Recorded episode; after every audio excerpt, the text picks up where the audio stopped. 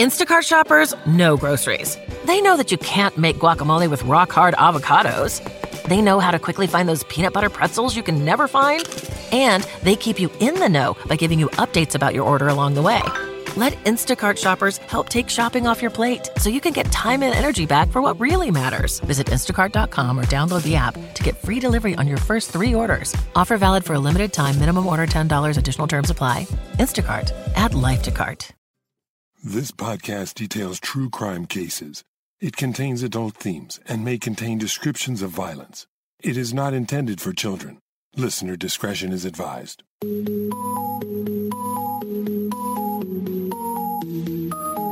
Thank you for joining me for today's episode of Once Upon a Crime.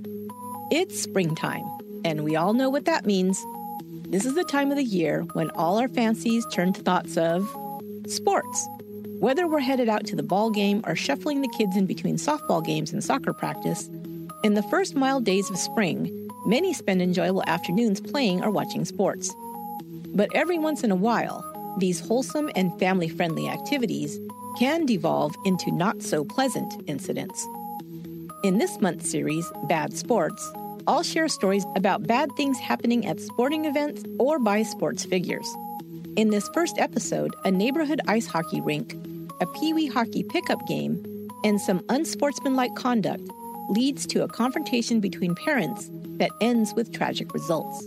This is the case of Thomas Junta, Hockey Dad. You've worked hard for what you have your money, your assets, your 401k, and home. Isn't it all worth protecting? Nearly one in four consumers have been a victim of identity theft.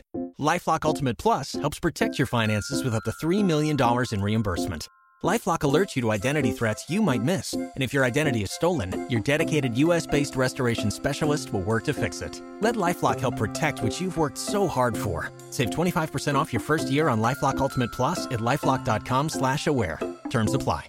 It was a warm day in Reading, Massachusetts, when Thomas Junta, age 44, ended his workday driving his delivery truck.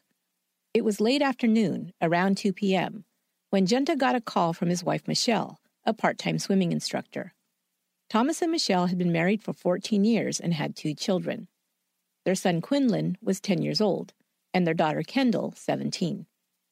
Michelle asked her husband to swing by the Burbank Ice Arena to pick up their son and his two friends, Travis and Garrett. The boys had been dropped off at the public ice arena earlier that afternoon to practice their hockey skills. Stick practice, as it was called, was informal and open to everyone. Kids would come to skate and join in pickup games with others who were also there to get in some practice. Michelle told Thomas that when the skating session was over, the boys wanted to go swimming. He agreed to pick them up and bring them to the swimming pool when hockey practice ended. Thomas Junta was a big, friendly guy. Most described him as a gentle giant, standing at six feet tall and weighing 275 pounds. He and his wife had problems earlier in their marriage and they had separated for a year, but they'd worked things out and stayed together. Junta was a good dad by all accounts and enjoyed spending time with his kids at their sports events.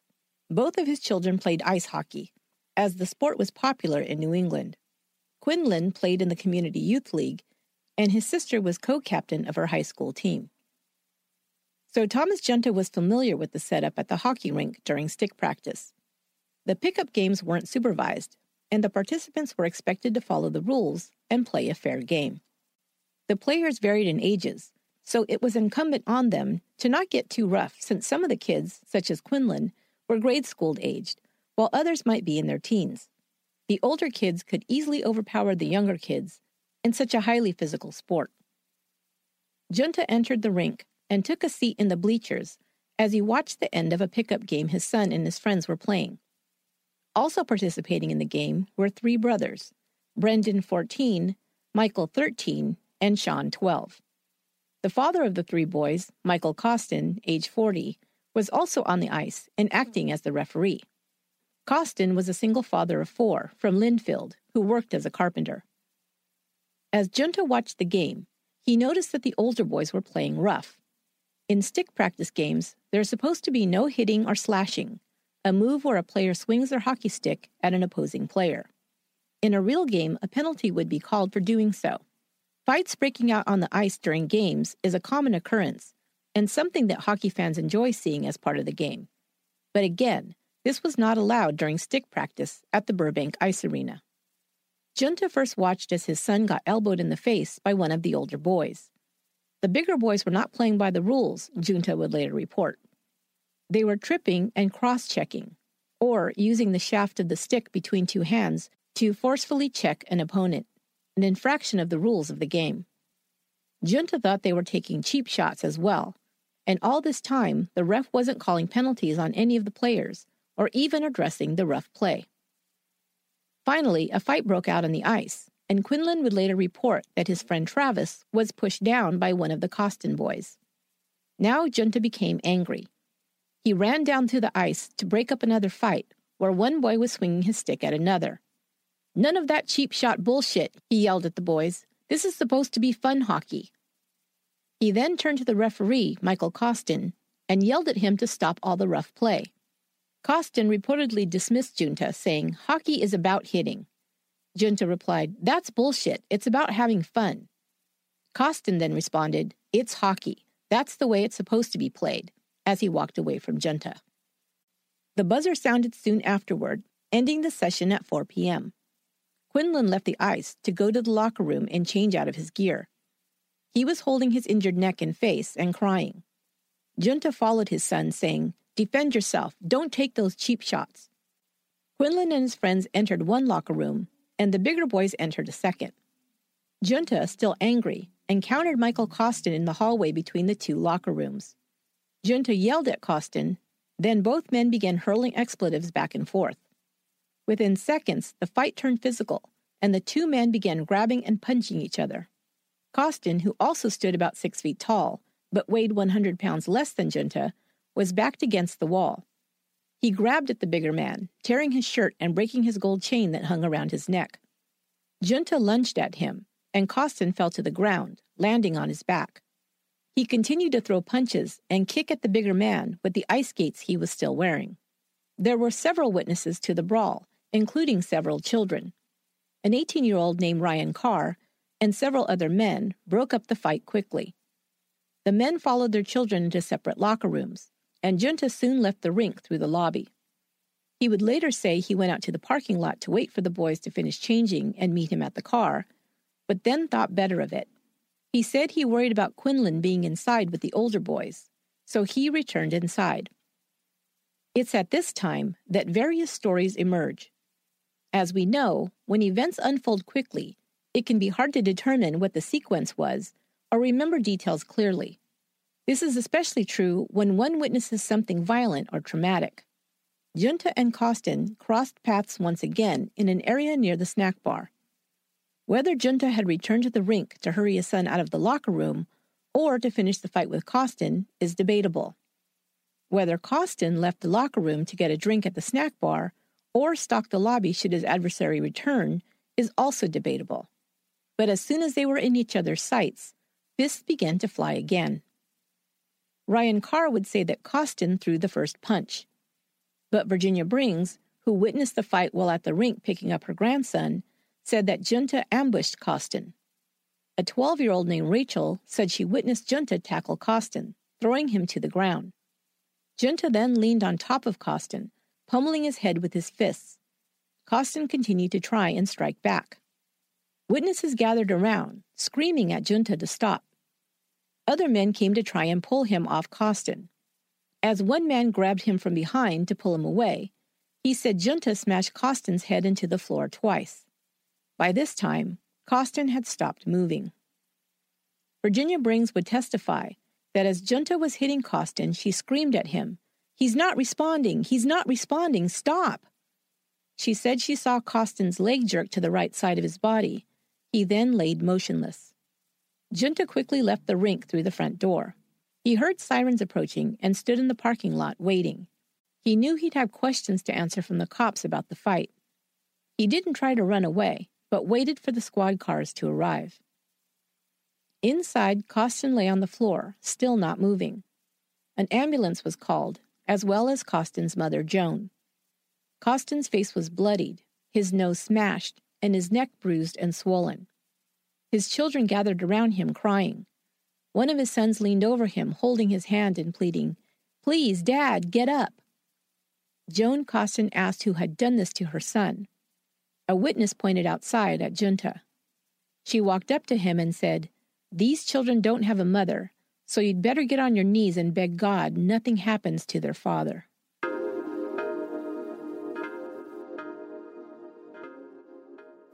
As Michael Costin lay battered and bleeding in a hospital bed, his mother Joan Costin prayed for him to recover. His children needed him. He was all they had. Michael Costin hadn't had an easy life. Violence was part of his genetic makeup, it seemed. Costin's father, Gus, married Joan in 1957. They had two sons, Dennis and Michael. Gus would say that both of his sons had problems with alcohol. In 1975, 17 year old Dennis came home drunk and a violent confrontation occurred. Dennis and his father, Gus, argued and fought for some time. And at some point during the fight, Gus Costin grabbed a hunting knife. Dennis was stabbed once through the heart and died. Gus was found guilty of manslaughter and sentenced to a year in prison. The remainder of his two and a half year sentence was suspended, with the judge citing no prior criminal record. Gus ended up serving just six months in a work release program. Joan divorced him and Michael and his father had a strained relationship after his release. Michael, perhaps unsurprisingly, suffered from psychological problems and began drinking heavily. Between 1983 and 1995, he was in and out of prison on breaking and entering and drunk driving charges. He was also arrested for assaulting a police officer. He'd spent time in psychiatric hospitals. But in the years prior to his death, Michael Costin had turned his life around. He'd gotten sober and had even won custody of his four children. He attended Alcoholics Anonymous meetings and went to church every Sunday. Costin, his family and friends said, was a good guy and a devoted father. Just before he'd left for the ice rink that fateful day, he'd been folding laundry. He'd had plans to return home that night to cook dinner for his family. Now he lay in a coma after suffering a brain hemorrhage. The hemorrhage had been caused by a ruptured artery in his neck due to the pummeling he'd received by Thomas Junta. When the paramedics had arrived, they had performed CPR on him, but there was no response and they could find no pulse. A defibrillator was used to attempt to shock his heart into beating again, but even that produced no response. As Michael Costin fought for his life, Thomas Junta was being questioned by police. The first officer on the scene said Junta was standing in front of the arena with a torn shirt and a cut on his face. When asked if he'd been in the fight, Junta admitted that he had. The officer reported that Junta was polite and cooperative. As Costin was taken away by ambulance, Junta was put into a squad car and transferred to the police station for questioning. There he gave his version of events. He and Costin had both swung at each other after a verbal altercation, he said. That was the first fight. He'd gone outside afterwards to wait for his son and his friends, but had returned inside to hurry them up and get them away from Costin. According to Junta, as he walked back in through the door and was walking towards Costin, quote, he made like a roundabout move at me, like a circle move.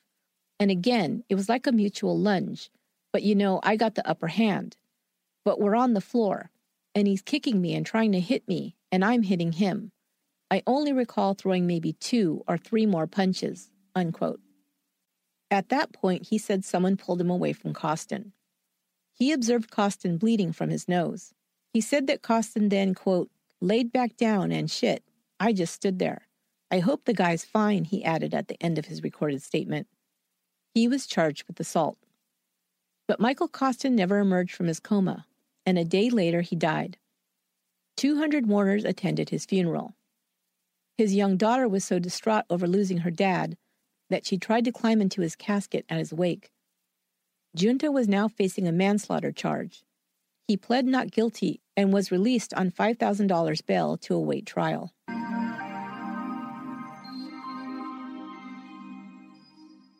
At his trial, Junta took the stand in his own defense. He said that as soon as he saw Costin after he re entered the building, the man lunged at him.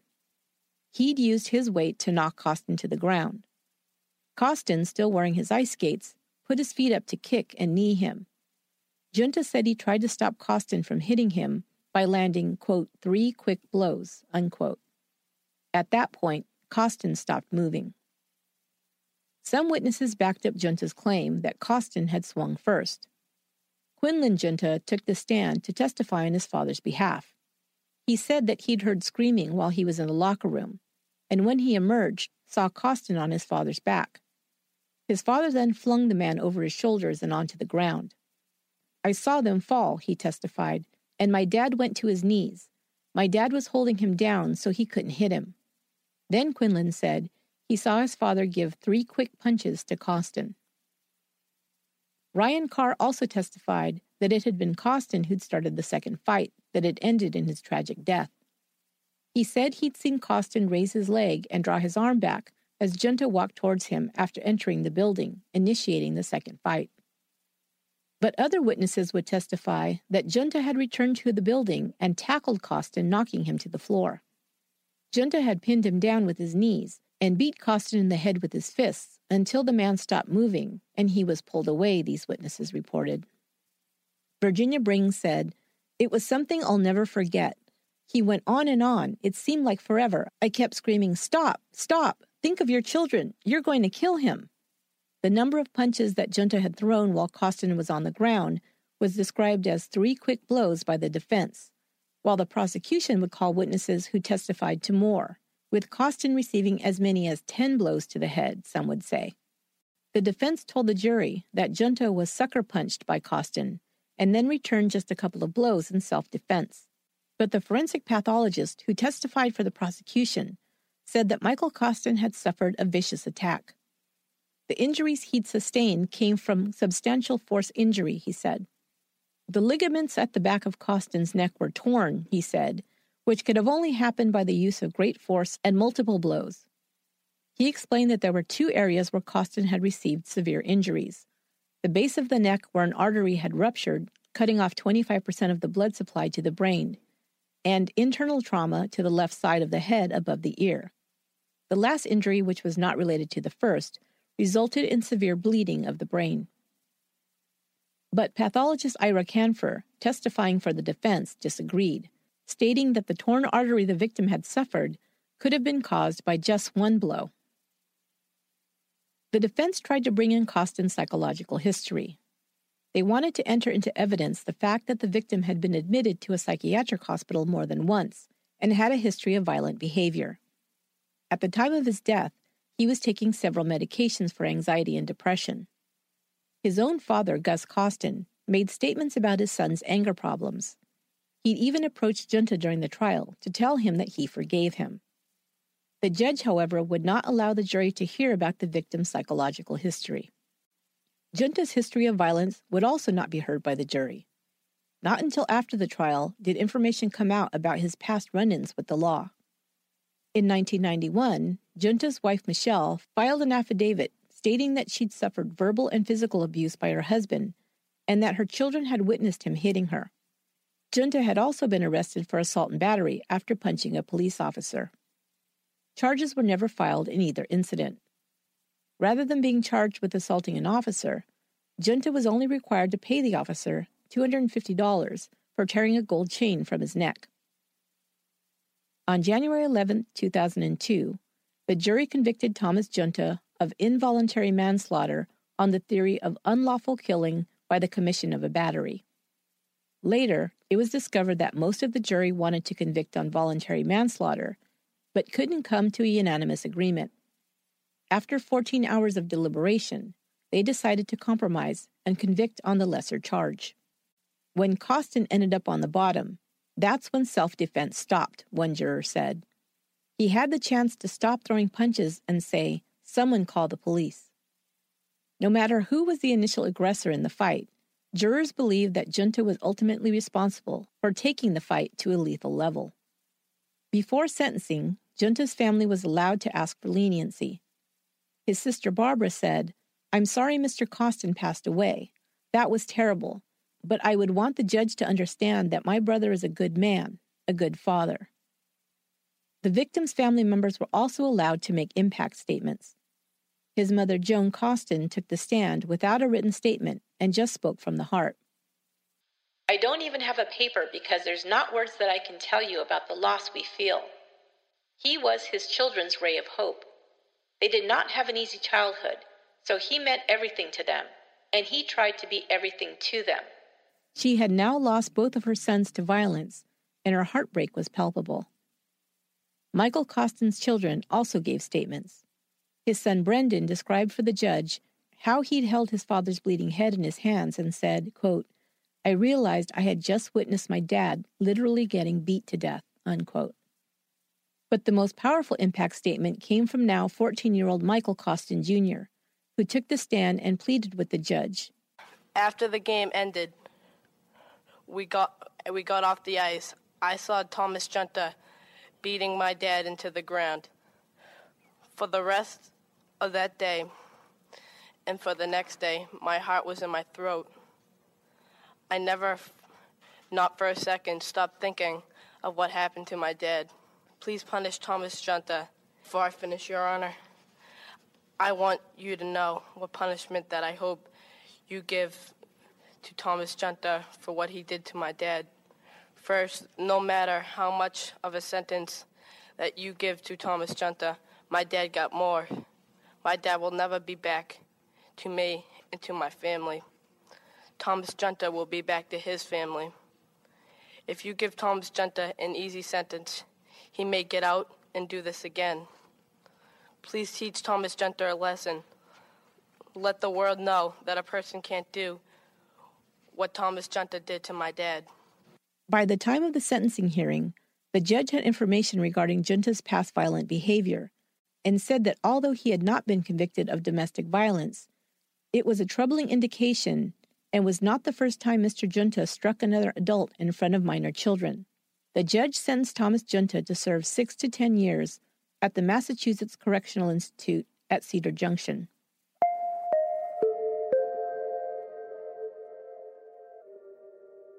In 2003, Junta appealed his conviction on the grounds that the prosecution had withheld evidence that might have been used to discredit the testimony of the pathologist for the prosecution. The appeals court denied his motion for a new trial in 2004. He tried again, filing a petition with the U.S. District Court for the District of Massachusetts in 2006 on the Brady violation. They also denied his petition.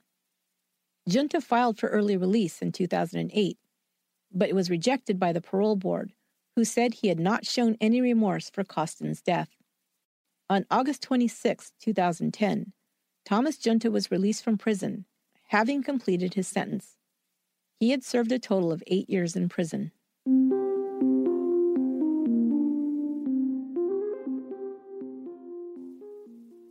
As we know, violent crime can create a ripple effect in the families of victims that can sometimes last for generations.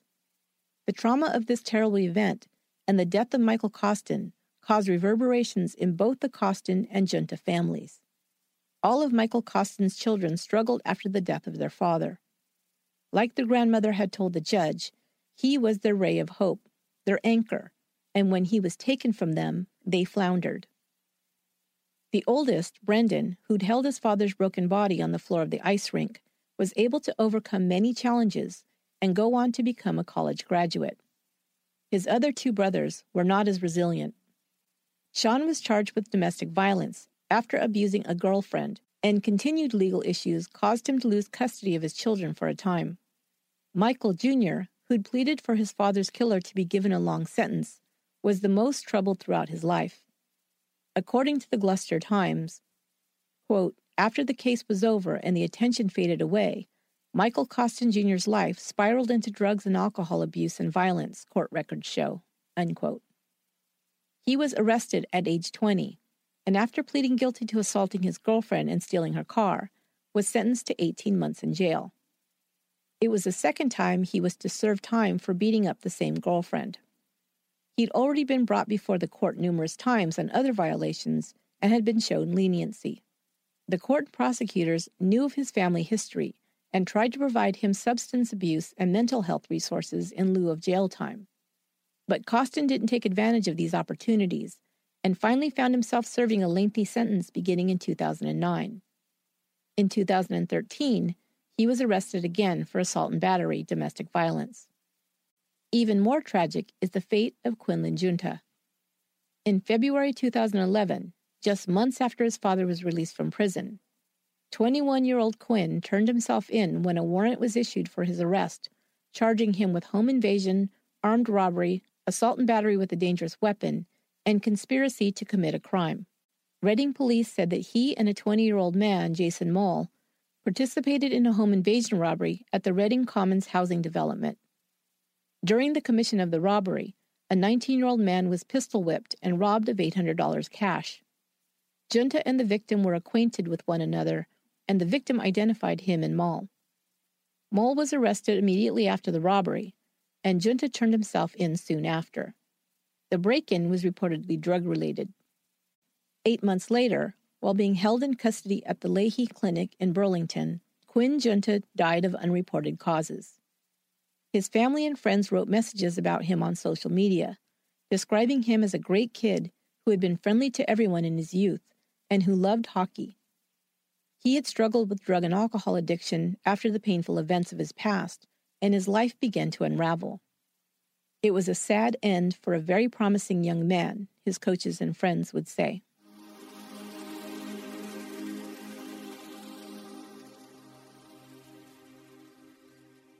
Thomas Junta continued to claim self defense in the death of Michael Costin. But the world would come to identify Junta as the hockey dad who lost his cool and took things too far. Sideline rage would be blamed for a growing number of incidents of parents behaving badly at their children's sports games. In July of 2000, at a girls' softball game in Georgia, dozens of parents rushed the field after a player was tagged too roughly. Two mothers, both coaches, each spent 10 days in jail for the incident. A youth hockey coach was attacked by the father of one of the players on the team. He suffered a concussion and a broken tooth. His attacker was sentenced to two years probation. Also in 2000, a father in New York was arrested for breaking the nose of his son's coach with a hockey stick. Attacks on referees became such a common threat that the National Association of Sports Officials began offering assault insurance for its members states began to respond to the increased violent crimes committed against officials by passing tougher laws. What causes parents to act out this way at something so trivial as the score of a little kicker soccer game or a bad call in a pee wee baseball tournament? Some would say it's a case of parents living vicariously through their children. If they didn't feel like they were sufficiently skilled at sports when they were young, or the flip side of the coin, they're trying to relive their own glory days in team sports they may put too much value on their children's accomplishments. Or it might be that certain parents are just ultra competitive and become incensed if their child's team starts to lose and begin railing about bad calls made by the refs. Finally, some parents are overly protective and worry about their child getting hurt, either physically or emotionally, and go into mama bear or papa bear mode, ready and willing to fight anyone they feel is a threat to their child. This is what motivated Thomas Junta into reacting when he saw his child being bullied on the ice. But he didn't use restraint when he became frustrated. Instead of taking the matter up with the rink manager, removing his son from the game, and walking away from a bad situation, or any other number of options, he decided to settle the matter with his fists. After his first encounter with Michael Costin, when his concerns were brushed off, he was, by his own admission, quote, shaking with anger, unquote. The fact that he was willing to get into a fistfight with another adult in front of his young son was the first indication that he was out of control. That, added to his size and strength, and the fact that Michael Costin was also willing to engage in a physical confrontation, created the perfect formula for this tragic event. Thomas Junta may not have intended to kill Michael Costin on that July day, but he allowed his anger to get the better of him his uncontrolled rage led to the death of one man and the long lasting harmful and even deadly effects on two families.